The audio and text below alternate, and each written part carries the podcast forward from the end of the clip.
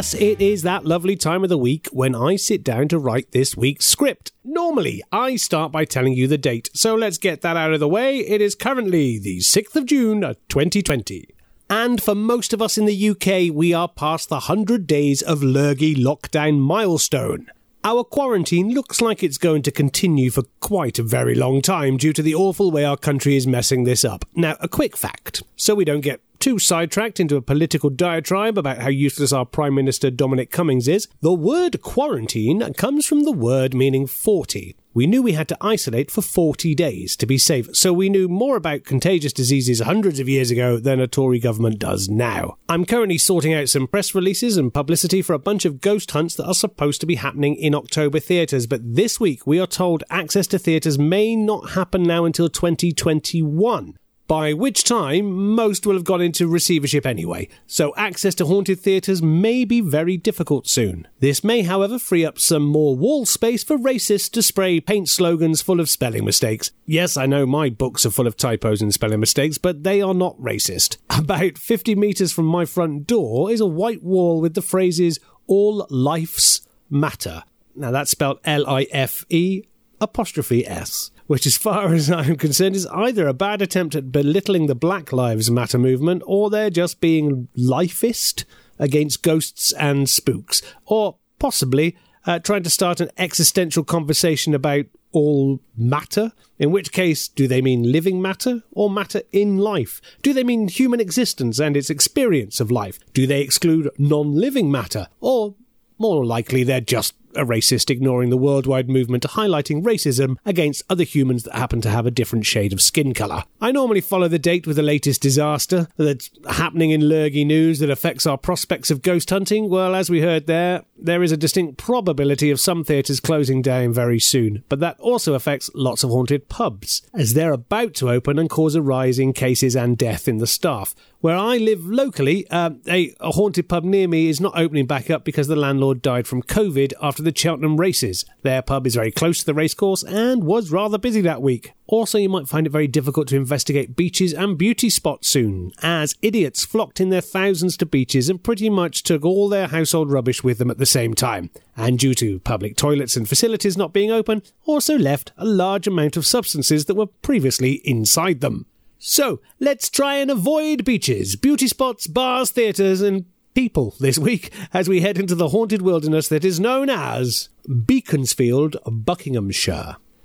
I know Beaconsfield is not exactly a haunted wasteland. It is, however, the most convenient motorway services when I have to travel to London, and is one of the few motorway services that has a bar. But I digress, as we are actually looking for another road, not a motorway, as they are notoriously difficult to spend the night investigating them. Instead, let's find the road towards Beaconsfield from Gerrard's Cross.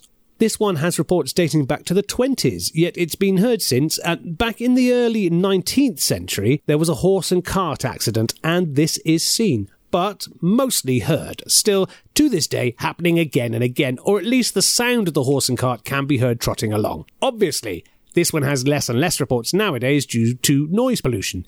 But I am hoping with the reduced COVID traffic that we get more and more auditory reports coming to light in the next few months. Now, back into the car as we drive south to the beautiful surroundings of Beaminster, Dorset. That's B E A M I N S T E R. May I suggest that you try and affect a Dorset accent, as right now being a tourist in Dorset is not exactly popular with the locals, and unsurprisingly so. Feel free to try and find a beach, then wade through the tons of rubbish and fecal matter that are being dumped onto our beaches by townies and city folk escaping their inner city prisons for the day. In Beaminster, we have another coach and horses ghost, and the legend is that he drives along the lane leading to Stoke Abbott from Beaminster. It is apparently the ghost of a wicked landowner cursed to walk the earth. Although what the horse did to suffer such a curse, we will not know. Perhaps he was an evil horse, hiding all the hay from the other horses and eating all the apples and blaming other horse. We should never know. But feel free to Ouija board and communicate with the horse, just to get his side of the story. But remember, use the horse Ouija board that does not have yes and no. Instead, it uses yay and nay. As you can see, there is plenty of material in our books and podcasts for when we hear people say, Where are all the animal ghosts? and even ghosts of vehicles. But now we shall return to our other staple of the ghost hunting world, that of the floaty multicoloured ladies. This time, a grey lady in Beamish in Durham. That's B E A M I S H. Lots of ghosts are associated with bridges and running water, and one theory is that ghosts somehow are helped to manifest in places with water. And bridges have huge amounts of paranormal and folklore activity associated with them, so perhaps looking for our Grey Lady is easier on Starling Bridge, where she's sighted, instead of searching in Beamish Hall, her other haunt. We have a rather sad tale. She was betrothed to somebody in a prearranged marriage, and instead of swiping right or left, or not returning calls, maybe even deleting them from Facebook, she took a rather more drastic action. She hid in a trunk. All right, that does not exactly sound too drastic. However, she does not seem to have realised how airtight the trunk was and suffocated. We have sightings this century, which is always great, as these types of ghosts tend to fade with time. And in 2004, she was spotted by a vet who was on a sponsored spook spotting sleepover in Beamish Hall, raising money for charity. Recent sightings have been in the hall and on the bridge, so why not try and get sponsored for doing something you love doing anyway? Not sure how that works, however. Do you make more money the more ghosts you see, or do you raise more money depending on how many times underwear needs changing after you get terrified? One thing for certain is, if you're planning a haunted sleepover, take your teddy bear, especially if its name is Ted, as we go to Bearstead, Kent. Yep, that link was pretty much crowbarred in there, so that's B E A R S T E D. Right, also that you can go to a road leading to Pilgrim Way. So obviously, with a name like that, we are looking for. No idea. It might be a pilgrim, we don't know. What we do know is we have another horse ghost this time, with a rider on it wearing a big hat. From the descriptions, we might be looking for a cowboy ghost, maybe the spirit of the Lone Ranger, as it is said he is on horseback and wears a large hat and silver spurs. There are even tales of people claiming to have conversations with him thinking it's a real person until he vanishes. Now, off to Bebington, Lancashire. B E B I N G T O N. Our previous ghost has an interesting fashion sense and certainly better than the drab ghosties we have also had this week with a grey lady and now grey monks. Our monks are haunting the church and graveyard, yet they do not walk around these venues. Instead, they float, or maybe they're wearing invisible roller skates. I don't know. Who can tell unless we spot them ourselves? So get there and spend some time looking for the monks. Or if you fail, pack up and find some nuns instead. Instead of monks who float above the ground because the land level has changed, this nun probably wishes she could float or fly away, as she was apparently killed on her way back to the nunnery. We have no idea where she was or where she was returning from, but she never made her journey and is doomed to repeat it again and again and is now seen on the Bolton Road. One of the best reports is from August 1970 when a person stopped their car as he saw her in the road, standing oblivious to her surroundings, and then she disappeared. Perhaps she was trying to hitchhike and find her way to Beccles in Suffolk. That's B E C C L E S. If you listen to our shows or read our books, then you know that Suffolk has more than its fair share of black shucks and phantom black dogs. Well, this time the albino dogs are out and about. Head to Beccles Cemetery and look for the snow white hound, which has reports of appearing and then fading from view. Whilst in the cemetery looking for a white dog, do some research about a local legend, that of the Pied Piper of Beccles or at least a legend that seems like it may have borrowed somewhat from a town called Hamelin. Hopefully, you're sat right now in Beccles Cemetery, and it is August the 31st. And I, I won't go on and on again about how these ghosts never appear on their supposed anniversary dates, but if you're there on the 31st, then you stand a chance of seeing the rat catchers, who tried to remove the Black Death infected wee beasties from their village. They went on the internet to find a YouTube video with instructions, a, a, how to remove Black Death from medieval villages tutorial video, and somehow found the instructions that they must sell their souls to a group of witches, and thankfully, there just so happened to be a local coven of the aforementioned magical people. The witches then instructed them to play musical instruments as they marched down the road. This would lead to all the rats coming out to follow them the local jazz trio did as they were instructed, and some form of magical portal opened, and the musicians and the rats disappeared through the gateway to hell. Only it was a one way trip. However, the musicians are allowed to return for a brief respite once a year on August the 31st. As starved as we are for live entertainment, with all venues, festivals, and theatres being closed, then perhaps this is our best chance of watching some live music. And let's face it, by now, they must be good. They've had hundreds of years of practice. Bizarrely, they ended up in hell after selling their souls to witches, but another legend states they could have sold their souls to the devil. And so, we can now do experiment time! In a park near Roos Hall, there is a large oak tree that is said to be haunted by those once hanged there.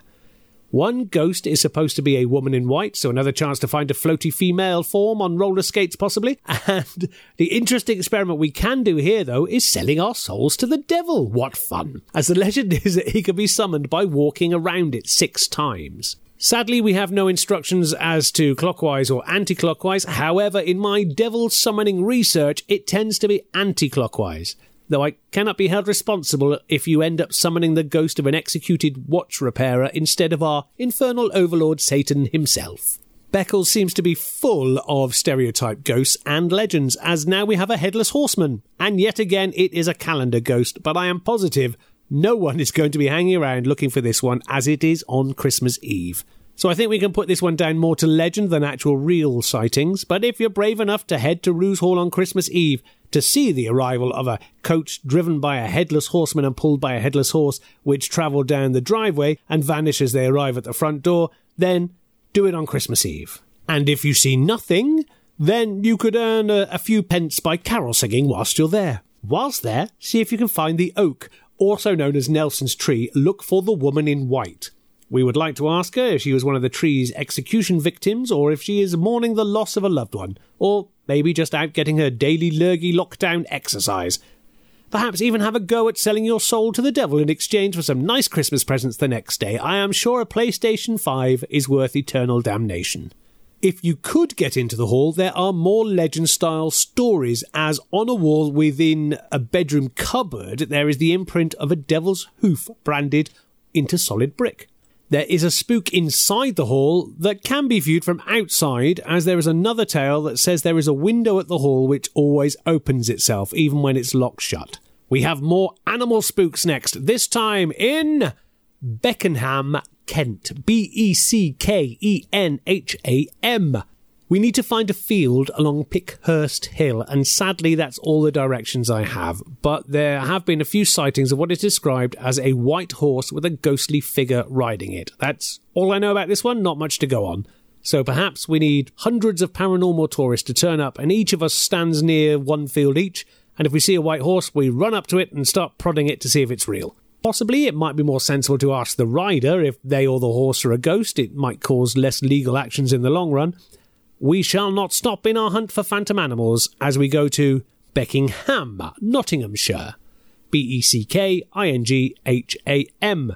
Every few stories, I seem to have to talk about yet another shuck. The description this time is a large black dog with glowing eyes, this time on the Old Trent Road. One local legend is that it drove a local farmer mad as the man tried to block its path. The creature's eyes then glowed and he was left almost paralyzed. From a medical point of view, it sounds like a local farmer had a stroke and there may have been a large dog present at the, at the same time. However, if you wish to have a stroke, or a local farmer for that matter, then try and find the dog. It's said to roam from the local church to nearby marshland before it fades away.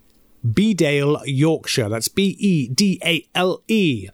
Two interesting paranormal activities here, one of which can be experienced inside the car, so perfect for cold nights of spook spotting. We need to be on the A684 road leading to Leyburn. The road leading west from Bedale is apparently haunted by yet another misty figure floating around in grey this time. However, these tend to fade over time, so we could be in white by the time you get there. If you can park up, then head into the woods, as the mist is supposed to float through the woodland as well. One great theory we've talked about before on the show is that lots of these misty, cloudy, wispy figures are actually swarms of midges reflecting sunlight, but your eyes can trick you into thinking it's a human form due to the fight or flight response, as it tries to make a clear image with the limited amount of information it has. If you're in a car, then your brain is constantly worried about things such as idiots walking out in front of your vehicle. So anything that can be interpreted as a human form is seen as such. And if you're traveling at some speed, then your brain is more likely to make that image than any other. Then, if you look in the mirror, there is no human form, thus giving the impression you saw a figure that disappeared. Bedford, Bedfordshire. We have a nice collection of relatively modern sightings in Bedford with road names, so a great opportunity to investigate. Bellairs Avenue and Dowty Avenue, that's B E L L A I R S, and Dowty Avenue, D O W T Y. As there are reports of a female form being seen, and one report comes from June 1996. The witness was walking down Bellairs Avenue. They could see what looked like a nun walking towards them in the middle of the road. He commented on the figure to his brother, who could not see her. As a car drove up the road, she vanished. The same witness said he spotted the same figure a few weeks later in Dowty Avenue. If you are walking the streets in Bedford, then head to the junction of Tavistock Street, Union Street, and Clapham Road. If we could, we'd also travel back in time to Christmas in the early 1990s and we could see what these witnesses did. They claimed to see the infamous highwayman Black Tom. Before we get accusations of racism in this rather explosive and sensitive time, let's give you a little history lesson about Black Tom. He was a 19th century highwayman who was executed and buried at this junction with a stake driven through his heart to prevent his return. This is a common ritual, however, it does seem to malfunction regularly, as it did in this case, for both he and another spook of unknown origin were seen countless times for years following his execution. Reports dating from the 1960s claim to have seen Tom in broad daylight, with witnesses stating that they also saw a rather gruesome addition to the figure's description, as he would have had what looked like a broken neck and was staggering down the road, vanishing into thin air seconds later. The 1960s witness who spotted Tom claimed that he thought he was watching just a drunk man in fancy dress until he suddenly disappeared. And these sightings tend to have a lot more credence as they do not come from nutters like us who are out there looking for spooks. Independent witnesses who have nothing to gain and did not know about the ghost beforehand are always the best sources. If you do not wish to see a drunken highwayman staggering around, then head to Newnham Avenue and the Methodist Church. The witnesses to this spook have claimed to see a well dressed man who looked like he was creeping around along the back of the church. He was a suspicious looking character, and it got more bizarre when the figure walked through a wall and leaving what looked like a, a thin veil of smoke where it once stood. Other witnesses to the figure over the years claim it's been seen wearing tweed clothing. Bedworth, Warwickshire. Sadly, I have found very few spooks to cram into today's show from anywhere other than England. So apologies to Scotland, Ireland, and Wales and all the other parts of the British Isles. We must try harder, but to make up for it now, we have, sorry, another English one. There is an issue with ghost hunting in Scotland as they tend to be indoor spooks. Perhaps it's too cold outside, and in Wales and Ireland, perhaps ghosts don't like the rain. I remember once joking about the weather when ghost hunting in Wales, as I was recording for a radio show in our car on the way to a haunted pub on top of the Blorenge, an excellent haunted mountain, but also the only word to truly rhyme with orange. We were driving along and made a comment about the fact that we were about to cross the border to Wales and we should get out the umbrellas. Then, about 30 seconds later, we drove past the Croeso Cymru, or Welcome to Wales sign, and it was as if someone turned on a tap and the heavens opened. Sadly, we couldn't use that clip on the radio show, it was just the pair of us laughing continuously. So we are still in England, and a lovely part of it in Warwickshire, looking for yet again another floaty lady, this time in white. We need to be on the Bedford Road, otherwise known as Rabbit Lane. We have some well documented sightings with relatively modern dates, so get down there and see if we can add a few more dates to this list. Uh, seen in 2005, 28th of May 2012, 16th of December 2012. Uh, th- those are just dates I can find online. There's other tales without dates and various details and descriptions. So, what is it we're looking for? The legend states that there was once a woman who was attacked down this road and she later committed suicide as a result of her psychological trauma. She is the phantom seen by the roadside, either hitchhiking or waiting for a lift. One witness described her wearing a long white dress, possibly a nightdress, and had long black matted hair. Another driver, heading towards Astley in May 2012, said she spotted the figure, this time at the roadside. And she had um, her hands against her face, uh, which on her face was this dreadful expression. Two more witness descriptions in December 2012 described a figure standing in the road with long black matted hair, although this time the figure was dressed in black. So, A woman in white or black with long hair, possibly hitchhiking or waiting to be picked up, but a lot of sightings of a similar nature. So, worth a visit or two. Take a picnic and some chairs and set yourself up looking for a rather depressed suicidal woman.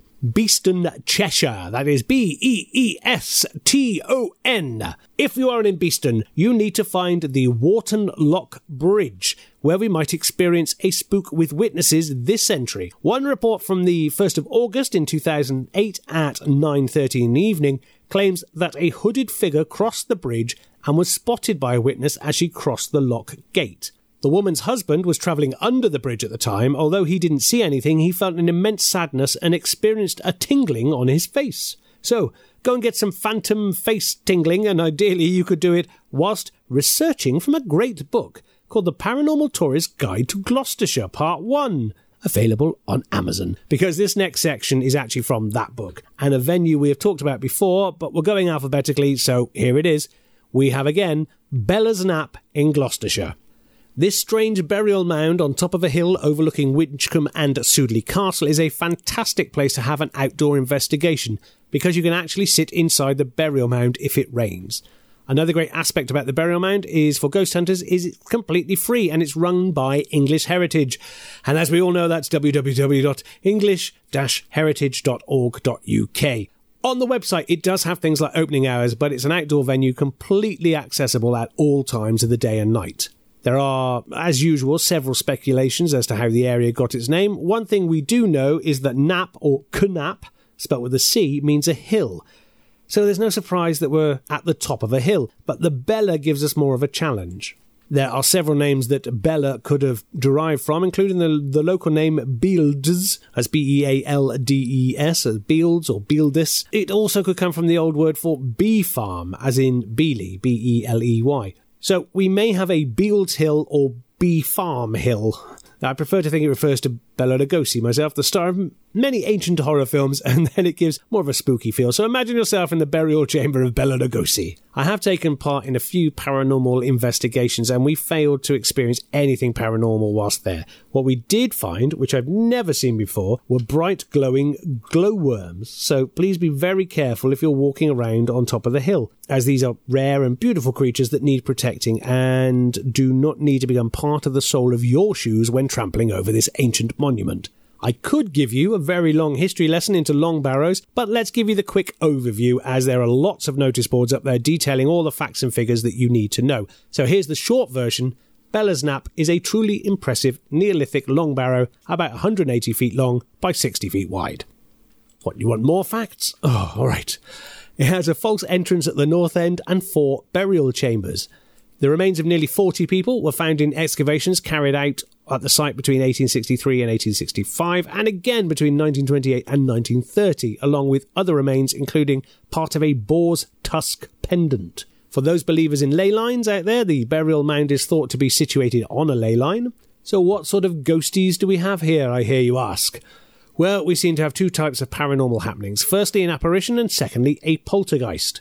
One story tells us about an apparition or time slip. Our witness was stood at the top of the barrow and looked out across the fields to see a troop of monk like figures walking along in procession. We thought we saw some glowing figures doing exactly the same thing when we were sat inside the long barrow looking out across the fields at two o'clock in the morning. Only to realise it was some late night hikers with torches on their heads. The next incident is a more famous story about the barrow, um, and a family had decided to have a picnic on top of the burial mound and had gone to the trouble of bringing the full works tablecloths, plates, crockery, and of course, food. All of these items were weighing the tablecloth down, and we were told it was a perfectly still day. During their alfresco meal, the tablecloth with all the items on it suddenly flew into the air scattering the food and the picnickers everywhere. The rather upset family left in a hurry, not wishing to stay for dessert. We also have a story dating back to 1956 and a named witness by the title of RAF Liaison Officer for GCHQ, William James Hunter. He lived in a village near Winchcombe called Greet with his wife and two young sons and he was driving near Belas Knap through a heavily wooded lane and was turning on a steep bend to the right and noticed out of the corner of his eye glowing in the darkness of the wood. I am immediately drawn to compare this tale with our nighttime hitchhikers, except for the fact that his lights were moving towards him and looked like they were on a head on collision course. It seems he had the same thought as us that it must be someone with a torch, so therefore did not panic as he assumed the figure would see his car and move out of the way. However, as the glowing entity came towards him, it seemed to take on a more human form, and it seemed rather strangely dressed in a dull blue type of cloak. The description of the figure claims that it was bareheaded, but he could not recall seeing a face. And the figure carried on relentlessly towards the car. Mr. Hunter, now rather unnerved, hit the brakes, yet the figure went straight through the bonnet. Yet the car did not feel like it hit anything or make any noise. The figure, however, managed to continue on its path after walking straight through the vehicle, and still glowing, it continued unabated through the woodland and up the hill towards Belas Knap. As I said earlier, apologies to all our British Isles brothers and sisters, as we have been very Anglo centric this week. But next time we start with Belfast, and then a couple of bends in Scotland. So until then, I can see the band trying to turn my microphone down and theirs up, so I need to say stay safe, stay sane, and keep spook spotting, and goodbye!